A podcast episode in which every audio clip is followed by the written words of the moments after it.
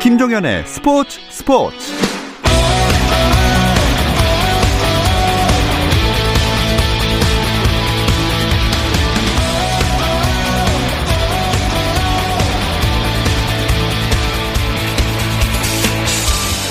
스포츠가 있는 저녁 어떠신가요? 아나운서 김종현입니다. 오늘 하루 스포츠계를 돌아보는 스포츠 타임라인으로 김종현의 스포츠 스포츠 출발합니다.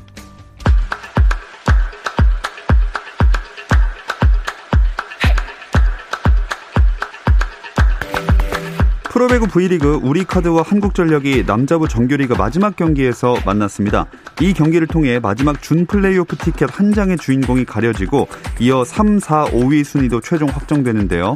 우리카드가 세트 스코어 3대 0의 셧아웃 승리를 가져가면서 1위부터 대한항공, 우리카드, KB손보, OK금융, 한국전력 순으로 결정이 됐습니다.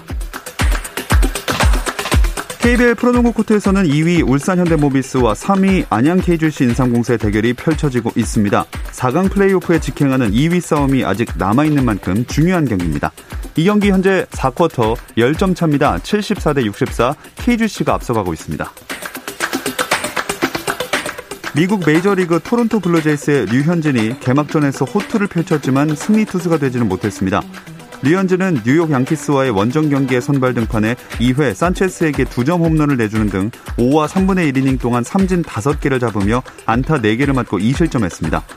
류현진은 6회 2대2 동점 상황에서 교체되면서 승리는 못 챙겼지만 토론토는 10회 그리척의 결승타를 앞세워 연장 승부 끝에 개막전 승리를 챙겼습니다. 샌디에이고 파드리스의 김하성은 애리조나 다이아몬드백스와의 홈 개막전에서 7회 대타로 출전해 1타수 무안타 1삼진을 기록했고 텍사스 레인저스의 양현종은 메이저리그 개막 로스터 진입에 실패했지만 원정길에 동행하며 언제든 빅리그 엔트리에 진입할 수 있는 택시 스쿼드에 포함됐습니다. 여자 골프 세계 랭킹 1위 고진영이 LPGA 투어 메이저 대회 ANA 인스피레이션 1라운드에서 3언더파 69타를 쳐 태국의 신인 패티 타바타나킷의 석타 뒤진 공동 8위에 올랐습니다.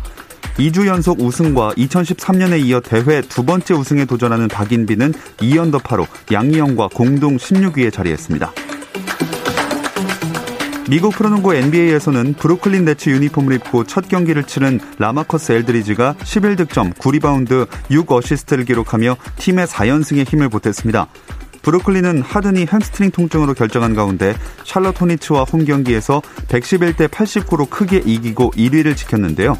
엘드리지의 활약과 함께 카이리 어빙이 15득점, 11리바운드, 8어시스트를 기록하며 팀 승리를 견인했습니다.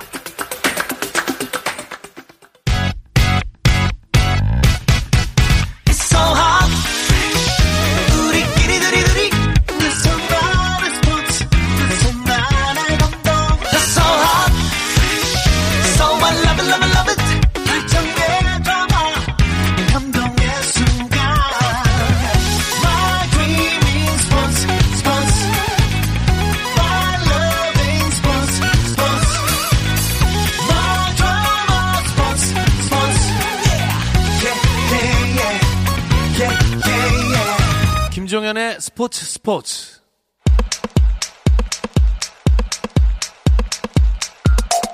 금요일 저녁의 축구 이야기 축구장 가는 길 시작하겠습니다. 중앙일보 송지훈 기자, 월간 축구 전문지 포포트의 류청 기자 함께합니다. 안녕하세요. 안녕하세요.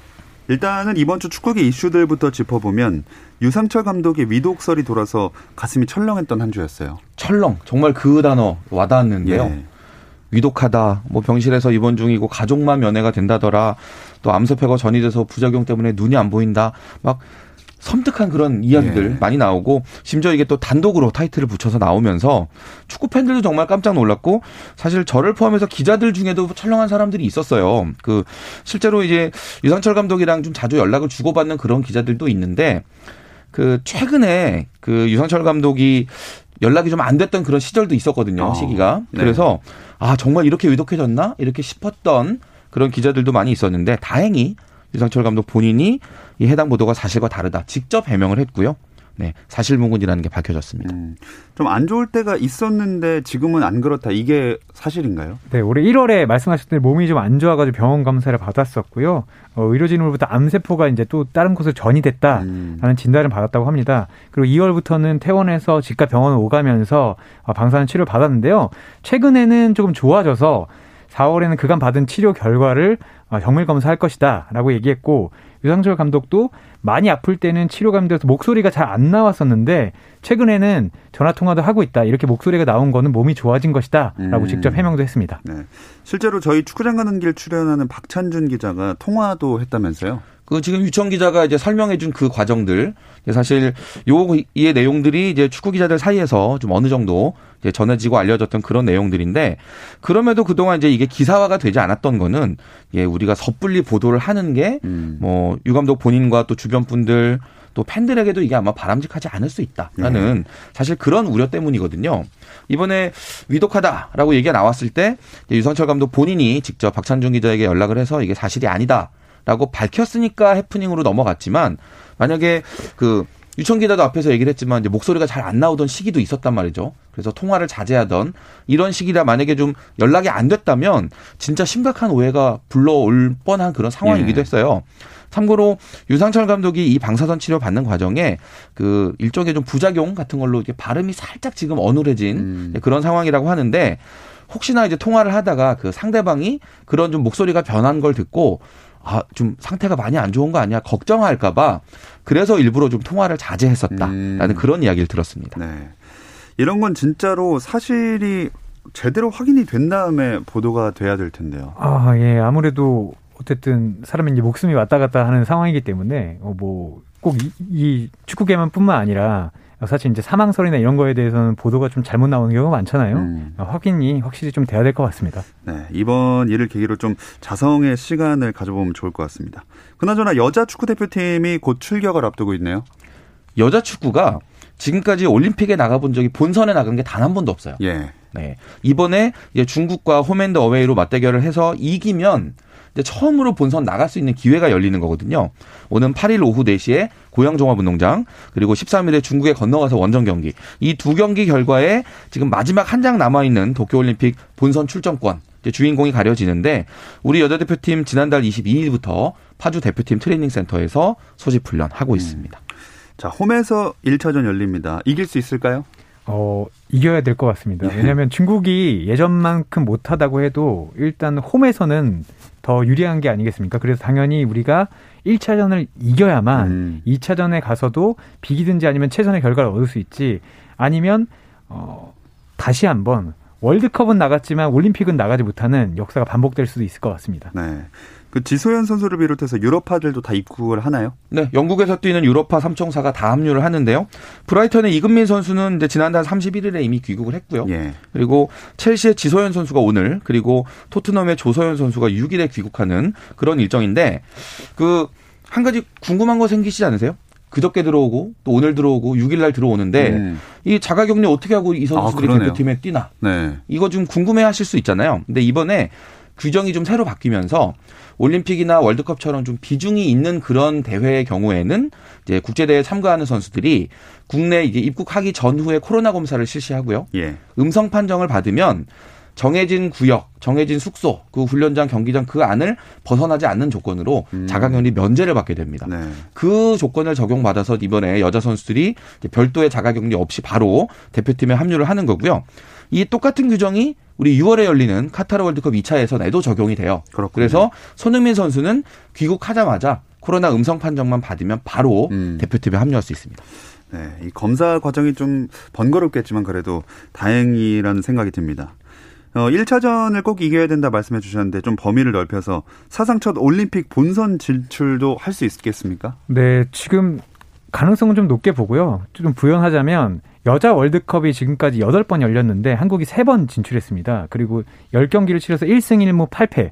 물론 뭐 1승밖에 없긴 하지만 2015년 대회에서는 16강에도 간 적이 있습니다. 근데 다만 올림픽은 지난 6번 동안에 단 한 번도 본선을 밟지 못했거든요. 네. 올림픽 예선 24경기 중에서 7승 11무 12패, 29득점에 63실점입니다. 사실 올림픽이 남자 축구와는 달리 월드컵보다 훨씬 좁은 문입니다. 그래서 당연히 이번에도 뭐 지소연 선수 그렇고 조선 선수 그렇고 영국에 넘어오면서 이번이 마지막이다. 그렇게 하고, 있, 하고 있기 때문에 저는 뭐 완벽한 전력이고 선수들이 아프지만 않는다면 이번에는 중국을 한번 넘어설 수 있을 것 같습니다. 음. 네. 이 여자 축구의 사상 첫 올림픽 본선 진출 기대해 보겠고요.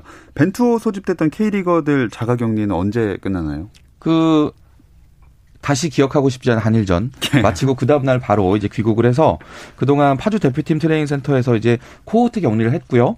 오늘 낮에 이제 격리 조치가 해제가 됐어요. 제가 앞에서 그 중요한 경기 뛰는 선수들은 이제 자가격리 면제가 된다고 말씀드렸는데 한일전은 평가전이었기 때문에 예. 그 적용을 받지 못했다는 거 설명을 드리고요. 앞으로 이제 일주일간은 그 소속팀에 들어가서 네, 아무데나 막 갈 수는 없고 그 소속팀의 클럽하우스, 훈련장, 경기장만 오가는 그런 상태로 이제 또 다른 형태의 그런 미니 격리 조치를 또 받으면서 경기를 뛸 수 있게 됩니다. 뭐 당연히 울산이 걱정이 제일 컸을 텐데 한숨은 돌렸겠습니다. 네, 울산은 아마 엄청나게 걱정을 했을 겁니다. 왜냐하면 오스트리아 원정에서 뭐 조인호 선수가 한번 어, 코로나 감염이 되어 왔었기 때문에 예. 다만 이번에는 7명, 뭐 김인성, 이동준, 이동경, 원두지, 홍철, 김태환, 조현우가 모두 이제 감염되지 않은 상태로 버스를 타고 파주에서 어, 성남 원정을 가지 않겠습니까? 그 예. 숙소로 갔고요. 이미 이 시간에는 도착을 해서 아마 뭐 코칭 스태프와 면담도 하고 음. 체력 상태나 컨디션도 잘 점검이 끝났을 것으로 보입니다. 네.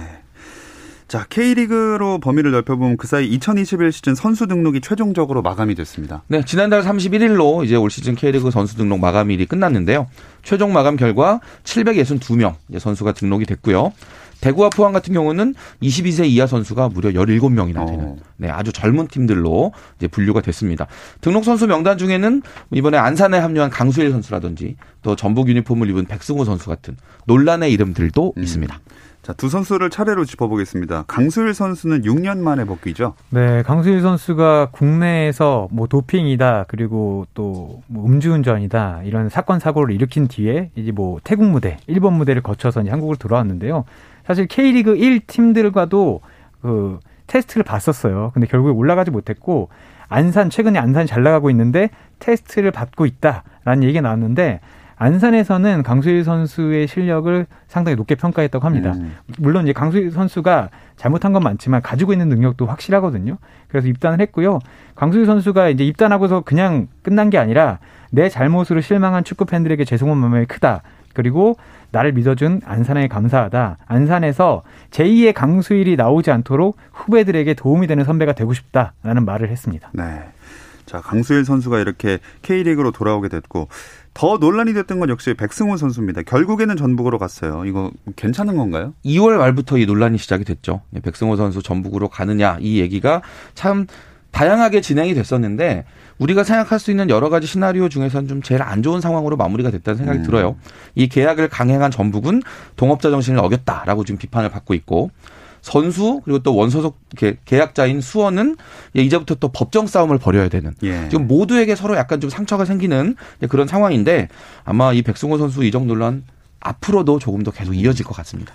백승호 선수 경기 뛰는 건 규정상 문제는 없나요? 어, 일단 법정 싸움은 법정 싸움이고 그 수원도 밝혔지만 K리그 이제 등록을 하지 못하게 할 수 있는 방법은 없다. 등록을 음. 막을 수 있는 방법이 없기 때문에 뭐 전북이 등록하는 것 자체는 문제가 없고요. 이미 원 소속 구단인 다름슈타트하고도 이제 이야기가 끝났습니다. 그래서 이제 그 건은 그 건대로 처리가 되고 다만 법정에서 송진영 기자가 얘기했지만 어, 이제 뭐 지원금을 반환하는 네. 거라든가 위로금이라든가 위약금이라든가 이런 문제는 어, 앞으로 계속해서 기사화가 될 예정입니다. 네.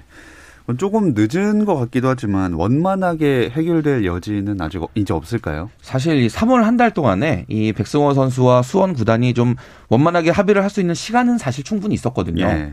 실제로 이제 여러 번 얼굴을 맞대고 의견을 교환하기도 했는데 이게 뭐 어느 쪽의 잘못이다 이렇게 딱 집어서 말하기는 좀 어렵겠지만 일단 주어진 시간 안에 원만하게 해결이 안 된 건 사실이고요. 뭐 제가 얘기 들어보니까 면담하는 과정에서 매번 좀 큰 소리가 나기도 음. 했다고 음. 이렇게 얘기하는데 결과적으로 선수는 이제 전북행을 이제 강행을 했고 수원은 끝까지 가도 된다라고 허락을 해주지 않았잖아요. 예. 그런 점에서 원만한 합의 타이밍은 조금 지나간 것 같은 음. 그런 느낌입니다. 네. 박정민 선수 문제는 잘 해결됐습니까? 네, 박정민 선수도 일단 전남 뉴스 출신이었죠. 그래서 돌아오면 K리그 돌아오면 전남과 먼저 협상을 하기로 했는데 FC 서울과 이제 먼저 계약을 해서 그 뒤에 이제 전남과 계약을 맺었다는 사실이 이제 드러났습니다. 그런데 이것도 이제 갈팡질팡하다가 최근에 결론이 났다고 합니다. 박정빈 아버지가 전남 구단과 합의를 해서 총 위약금 1억 5천만 원 중에 3천만 원은 바로 선지급하고 나머지 1억 2천만 원도 오는 6월 그러니까 상반기 안에 모두 지급하기로 하면서 전남과 박정빈 사태는 일단 일단락은 됐습니다. 음. 또 비슷한 처지였던 김정민 선수 강원행은 상당히 깔끔하게 처리가 됐네요. 아무래도 이 백승호 선수, 박정빈 선수 문제가 먼저 이제 좀 거론이 되고 있던 상황이었기 때문에 김정민 선수 측에서는 이제 아마 규정대로 정확하게 잘 처리를 하려고 노력을 한 것 같아요. 그 유럽 진출했을 때 K리그 돌아오면 무조건 광주로 와야 되는 그런 이제 조항이 또 김정민 선수는 있었는데 먼저 이제 광주에다 연락을 해서 내가 좀 임대 선수로 뛸 수 있겠느냐를 문의를 했고요. 광주에서 일단 어렵겠다는 답을 받은 다음에 다시 광주 구단에 그러면 K리그 다른 구단으로 내가 임대를 가도 되겠는가를 물어봤고 광주 구단에 이제 허락을 받아서 이제 강원으로 예. 이제 임대 이적을 하게 된 그런 상황인데 뭐 규정대로 행동을 했으니까 잡음 없이 네, 팀을 옮길 수 있었던 그런 케이스가 음. 되겠습니다. 자, 여러 논란이 많은 이번 그 선수 등록 기간이었는데 공교롭게도 백승호 선수로 얽힌 수원과 전북이 내일 맞대결을 펼치게 됐습니다. 이 이야기 잠시 쉬었다 와서 나눠볼게요.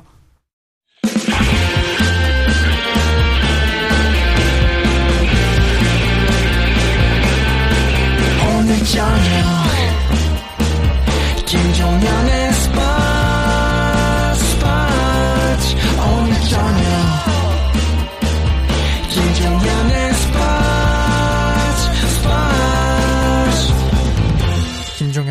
스포츠 스포츠 금요일 밤의 축구 이야기 축구장 가는 길 듣고 계시고요. 월간 축구 전문지 포포트의 류청 기자, 중앙일보 송지훈 기자와 함께하고 있습니다.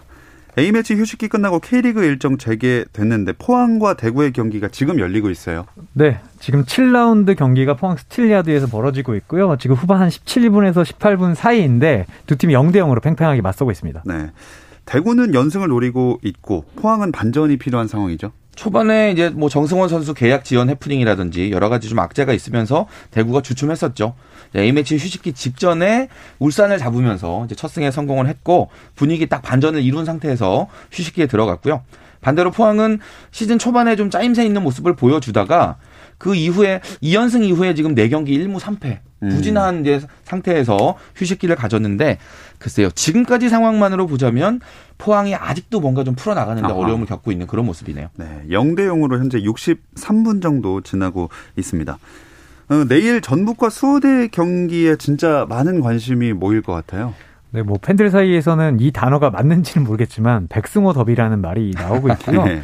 두팀 경기 예매는 뭐 원래도 이제 두 팀이 엄청나게 이제 치고받는 사이였기 때문에 일찌감치 매진이 돼 있었습니다. 아마 이제 경기장에 가는 분들도 그렇고 경기를 TV를 볼 분들도 그렇고 여러 가지 사항을 통해서 상당히 기대하고 있을 것 같습니다. 음, 참 절묘한 일정이 이렇게 짜여졌는데 백성호 선수가 나오거나 뭐 이러진 않겠죠.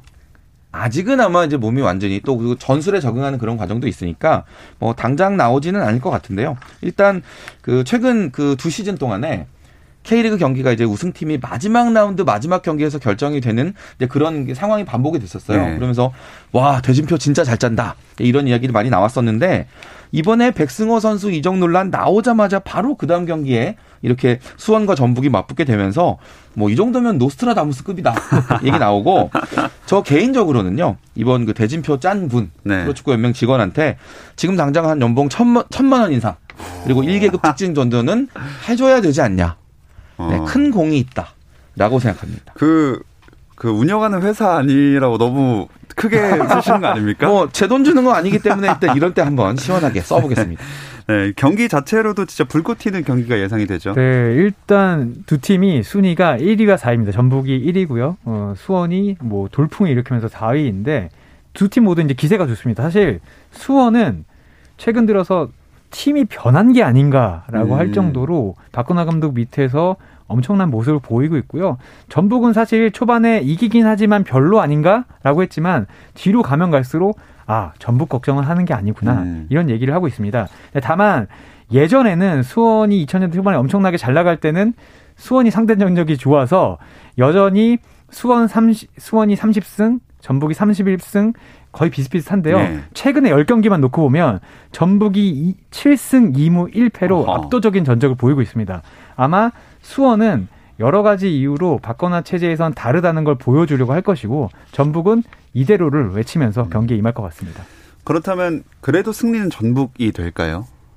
저는 생각이 달라요. 어. 그러니까 그 앞에 유청 기자가 이게 그 이전에 수원이 맞는지 모르겠다 얘기를 했었는데 저도 정말 그렇거든요.